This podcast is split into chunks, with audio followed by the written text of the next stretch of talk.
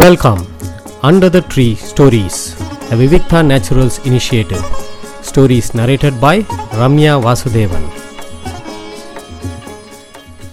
இன்னைக்கு நான் சொல்ல போகிறது வந்து சுஜாதா அவர்களுடைய ஒரு சிறுகதை. வீடு அப்படிங்கிறதா இந்த சிறுகதையோட பெயர்.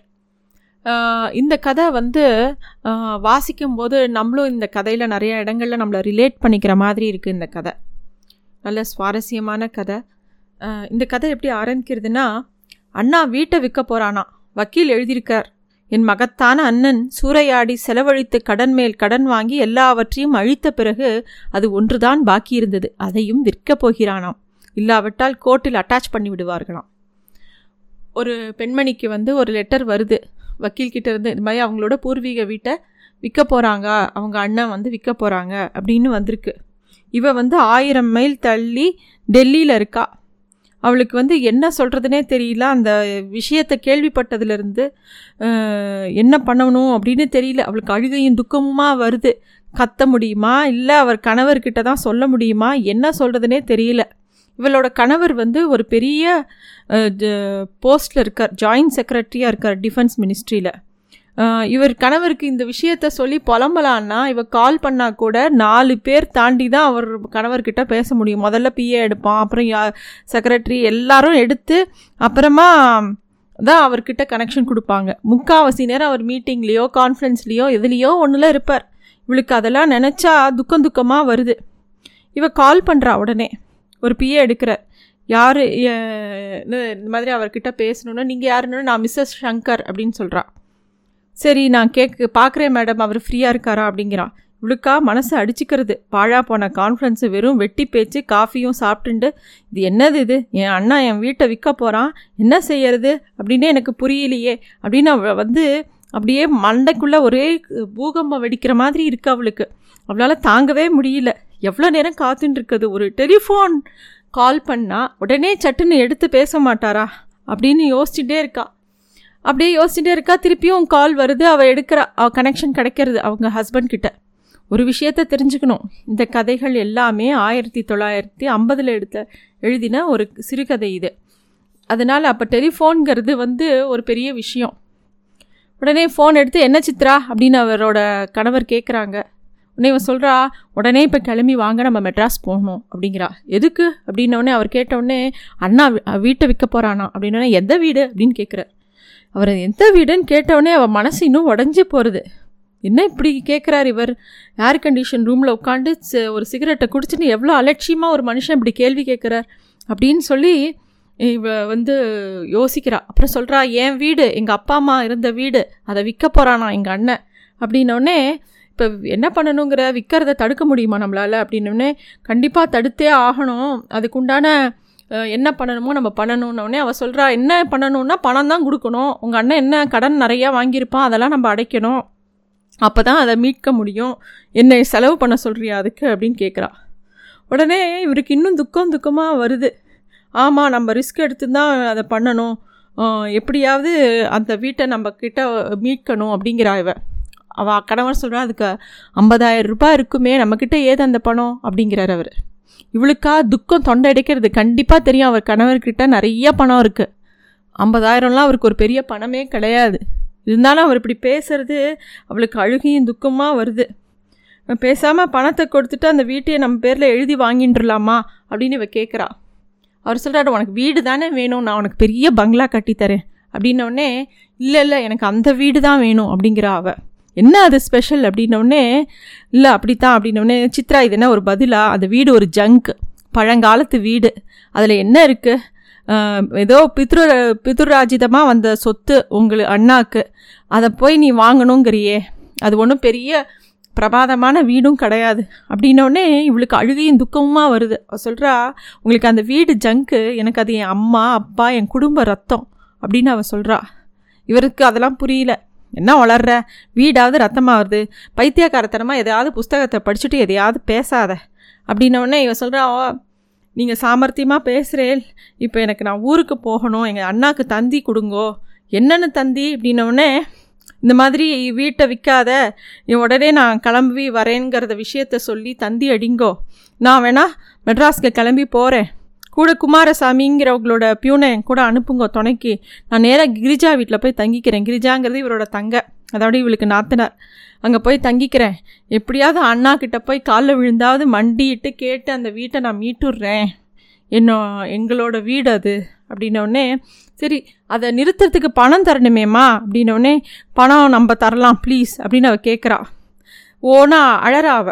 சரி நான் பண்ணுறேன் டிக்கெட் வாங்கி தரேன். அப்படின்னு சொல்லி நான் நீ எதுக்கு அந்த குப்பை வீட்டுக்காக அழறேனே எனக்கு தெரியல. நான் தான் உனக்கு பெரிய தாஜ்மஹால் மாதிரி வீடு கட்டித்தரேன்னு சொன்னேன் கேட்க மாட்டேங்கிற.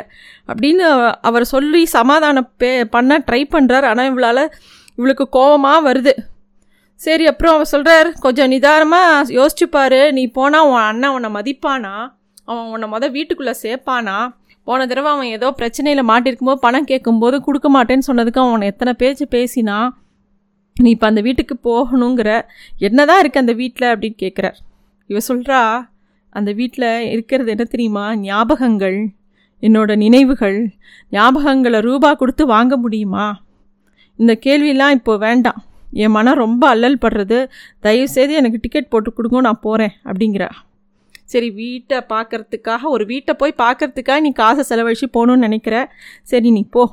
அப்படிங்கிற மாதிரி அவர் சொல்கிறார் நீங்கள் காசு கொடுக்கலன்னா எங்கள் அம்மா போட்ட நகை இருக்கிறவனே சரி சரி ஆரம்பிக்காத. நான் உனக்கு பா டிக்கெட் போட்டு தரேன். நீ கிளம்பு அப்படின்னு சொல்லிட்டு டப்புன்னு டெலிஃபோனை வச்சிடுறார்.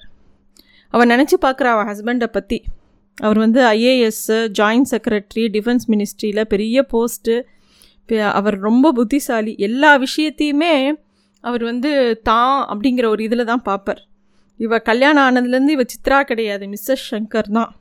இவரை பொண்ணு பார்க்க வரும்போது கூட இப்படியே இவரை உத்து பார்த்து இவளுக்கு என்ன தெரியும் பாட தெரியுமா ஆட தெரியுமா எல்லாம் பார்த்து இவ அம்மா மாமியார் வந்து இவ தலைமுடியெல்லாம் நல்லா இருக்கா பல் வரிசையெல்லாம் நல்லா இருக்கான்னு பார்த்து இவளை குதிரை வாங்குற மாதிரி வாங்கிட்டு போயிட்ட மாதிரி இவளுக்கு மனசில் ஒரு எண்ணம். அவரோட கணவ இவளோட கணவரோட உலகமே வேறு. எப்போவுமே போலீஸ் ஸ்நேகிதர்களோட நுனி நாக்கில் இங்கிலீஷ் பேசிட்டு கார் ஓட்டிட்டு பார்ட்டிகளுக்கெலாம் அட்டன் பண்ணிட்டு அந்த மாதிரி. இவளுக்கு வந்து கல்யாணம் ஆன புதுசில் இங்கிலீஷ் பேச தெரியல சரியான வார்த்தைகள் சரியாக அவளுக்கு பேச தெரியலன்னு சொல்லி இவளுக்கு டியூஷனே வச்சு நடத்தினார். இவளை பொறுத்த அவரை பொறுத்த வரைக்கும் மனைவிங்கிறவ பெண் இல்லை. மேஜை நாற்காலி ஃப்ரிட்ஜு குக்கிங் ரேஞ்சு மனைவி அழகான ஃபர்னிச்சர் இந்த மாதிரி அதுவும் ஒரு பொருள் தான் அப்படின்னு அவர் நினச்சிட்டு இருக்காருங்கிறது இவன் மனசில் ஆழமாக விழுந்துடுத்து. இந்த வீட்டில் இருந்துட்டு அவர் வந்து ஒவ்வொரு சுற்றுலாக்காக போயின்னு இருப்பார். இவளை இங்கே அங்கங்கே வீட்டில் விட்டுட்டு அங்கேருந்து போஸ்ட் கார்டோ அங்கே இருக்கிற க்ரீட்டிங் கார்டோ இவளுக்கு அனுப்பி விஷ் யூ வேர் தேர் அப்படின்லாம் போடுவார். அவரை பொறுத்த வரைக்கும் இந்த மாதிரி தான். ஆனால் இவளுக்கு என்ன ஆசைகள் இருக்கும்? இவளோட சின்ன சின்ன ஆசைகள் என்ன? இவளை வந்து அப்படியே இவள் வந்து ரொம்ப மென்மை உணர்வு இருக்கக்கூடிய ஒரு பெண்மணி. தான் அவளுக்கு வந்து மணலில் நடந்து போகணும் கவிதை எழுதணும் ரோட்டில் நின்று ஆலு டிக்கி சாப்பிடணும். இந்த மாதிரி இவளுக்கு நிறைய ஆசைகள். அதை பற்றிலாம் அவருக்கு கவலை இல்லை. அவள் வந்து ஆனால் இந்த ஒரு விஷயம் விஷயம் அவளோட வீடு விற்கப்பட போகிறது அப்படின்னும் போது எதுக்குமே அவள் வந்து இது வரைக்கும் அவர்கிட்ட ஒரு குறையாக எனக்கு இது வேணும்னு கேட்காதவ இந்த வீடை பற்றி மட்டும் அவள் விடுறதுக்கு மனசு இல்லை அவள் கிளம்பி போகிறா கூட இவளுக்கு ஒத்து ஒரு அசிஸ்டன்ட் மாதிரி குமாரசாமிங்கிற ஒரு பியூன் த கிளர்க்கு இவர் கூட போகிறா அங்கே போனால் மெட்ராஸ் போய் இறங்குறாங்க. நேராக அவங்க எங்கே போகலான்னு அந்த ஆள் டாக்ஸி எடுக்கும்போது இவ சொல்கிறா நேராக அண்ணா வீட்டுக்கே போ அப்படின்னோடனே இல்லைம்மா நீங்கள் கிரிஜா அம்மா வீட்டுக்கு தானே ஃபஸ்ட்டு போகிறதா ஐயா கிட்டே சொன்னீங்க அப்படின்னு சொன்னோடனே இவன் சொல்கிறா மொதல் ஐயாவை மர இங்கே என் ஊர் இது. இனிமேல் எல்லாமே என் படி தான் என் இஷ்டப்படி தான் இந்த ஊரில் நடக்கும். நேராக அந்த எங்களோட அண்ணன் வீட்டுக்கு போ அப்படின்னு சொல்லி கிளம்புறா. டாக்ஸி வந்து தியாகரா தியாகராய நகருக்கு உள்ளே போகிறது கண்டிப்பாக அண்ணன் தன்னை லட்சியம் பண்ண மாட்டான். போன வருஷம் வீட்டில் வந்து காசுக்கு நின்னே எனக்கு ஹெல்ப் பண்ணியா அப்படின்னு ஏச போகிறான் மண்ணியும் மூஞ்சி காட்ட போகிறா மண்ணியும் அந்த மூணு குழந்தைகளை வேற பார்க்கணும். என்ன கஷ்டப்படுறாளோ தெரியலையே அப்படின்னு ஒரு கடையில் நிறுத்தி மூணு பேக்கெட் பிஸ்கெட் வாங்கிக்கிறா. வாங்கிட்டு அந்த வீ வீட்டுக்கு கிட்ட போகிறா மனுஷனே முழுகிறான் வீட்டை காப்பாற்ற வந்துட்டாலாம் அப்படின்னு கண்டிப்பாக ஏதாவது எடுக்குன்னு சொல்ல போகிறான் அண்ணன்கிட்ட எப்படி புரிய வைக்கிறது? அண்ணா நம்ம அப்படி இல்லைடா. மனசளவில் நீ நான் ராஜு எல்லாம் விளையாடினதான் தான்டா என் மனசில் இருக்குன்னு நான் சொல்ல முடியுமா? கல்யாணம் ஆனப்புறம் என்னோட லைஃபே வேறு. எல்லாமே என் இஷ்டப்படி கிடையாது. எல்லாமே அவர் இஷ்டப்படி தான் அவனுக்கு சொல்லி புரிய வைக்க முடியுமா?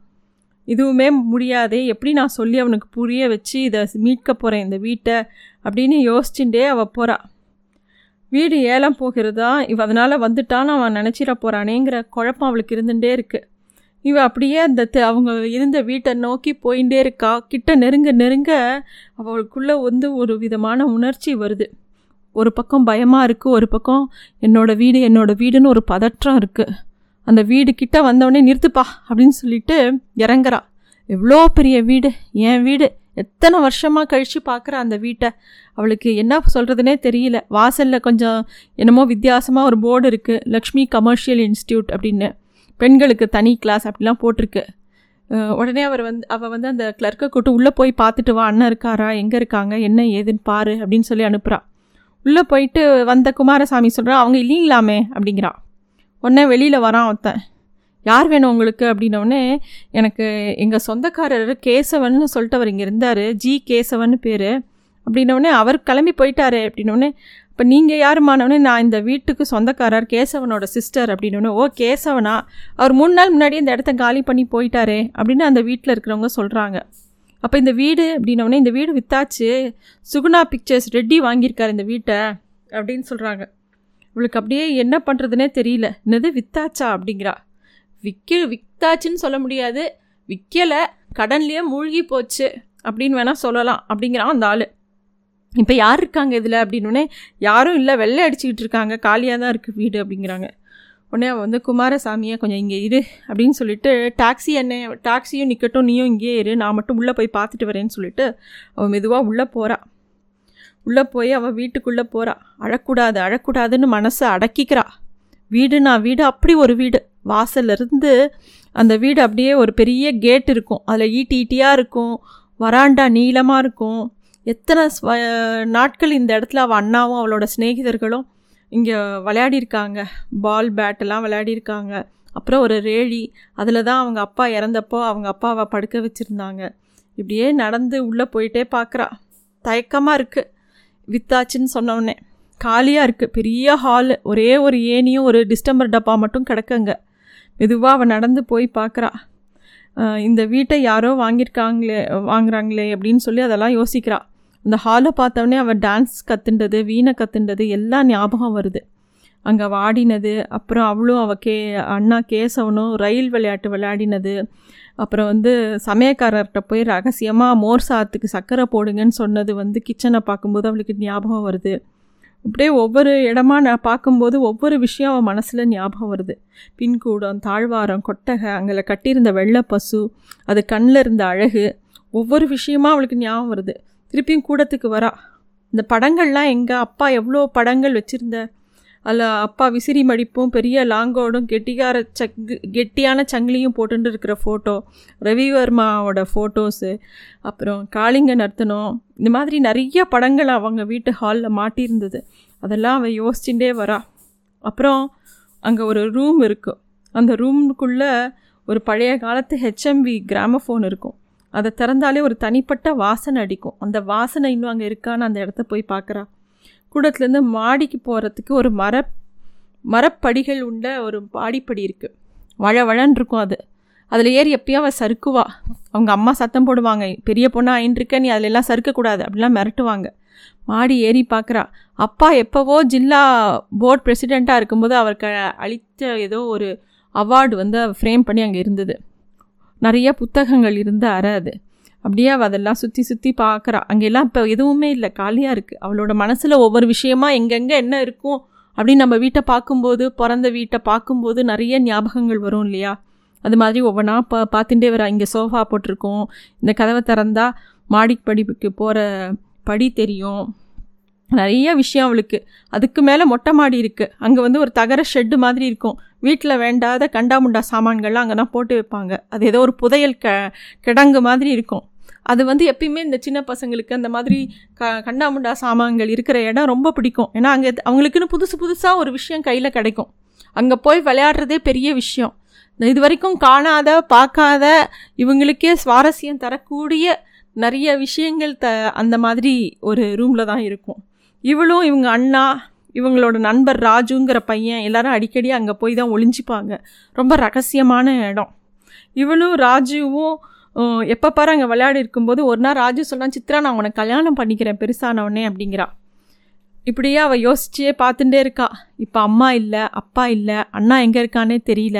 ராஜுவும் இல்லை. ராஜு பிறந்தது ஆயிரத்தி தொள்ளாயிரத்தி முப்பத்தஞ்சு இறந்து போனது ஆயிரத்தி தொள்ளாயிரத்தி ஐம்பத்தாறு. அவன் சுதர் ஒரு சுவரில் எழுதின கிறுக்களை பார்க்க ஆயிரம் மைல்கள் பிரயாணம் பண்ணி இந்த மொட்டை மாடியில் தனியாக சத்து நேரம் ஓரமாக நின்று அழ ஆரம்பிச்சா அவ. நன்றி. Thanks for listening to Stories Under the Tree, a Vivikta Naturals initiative.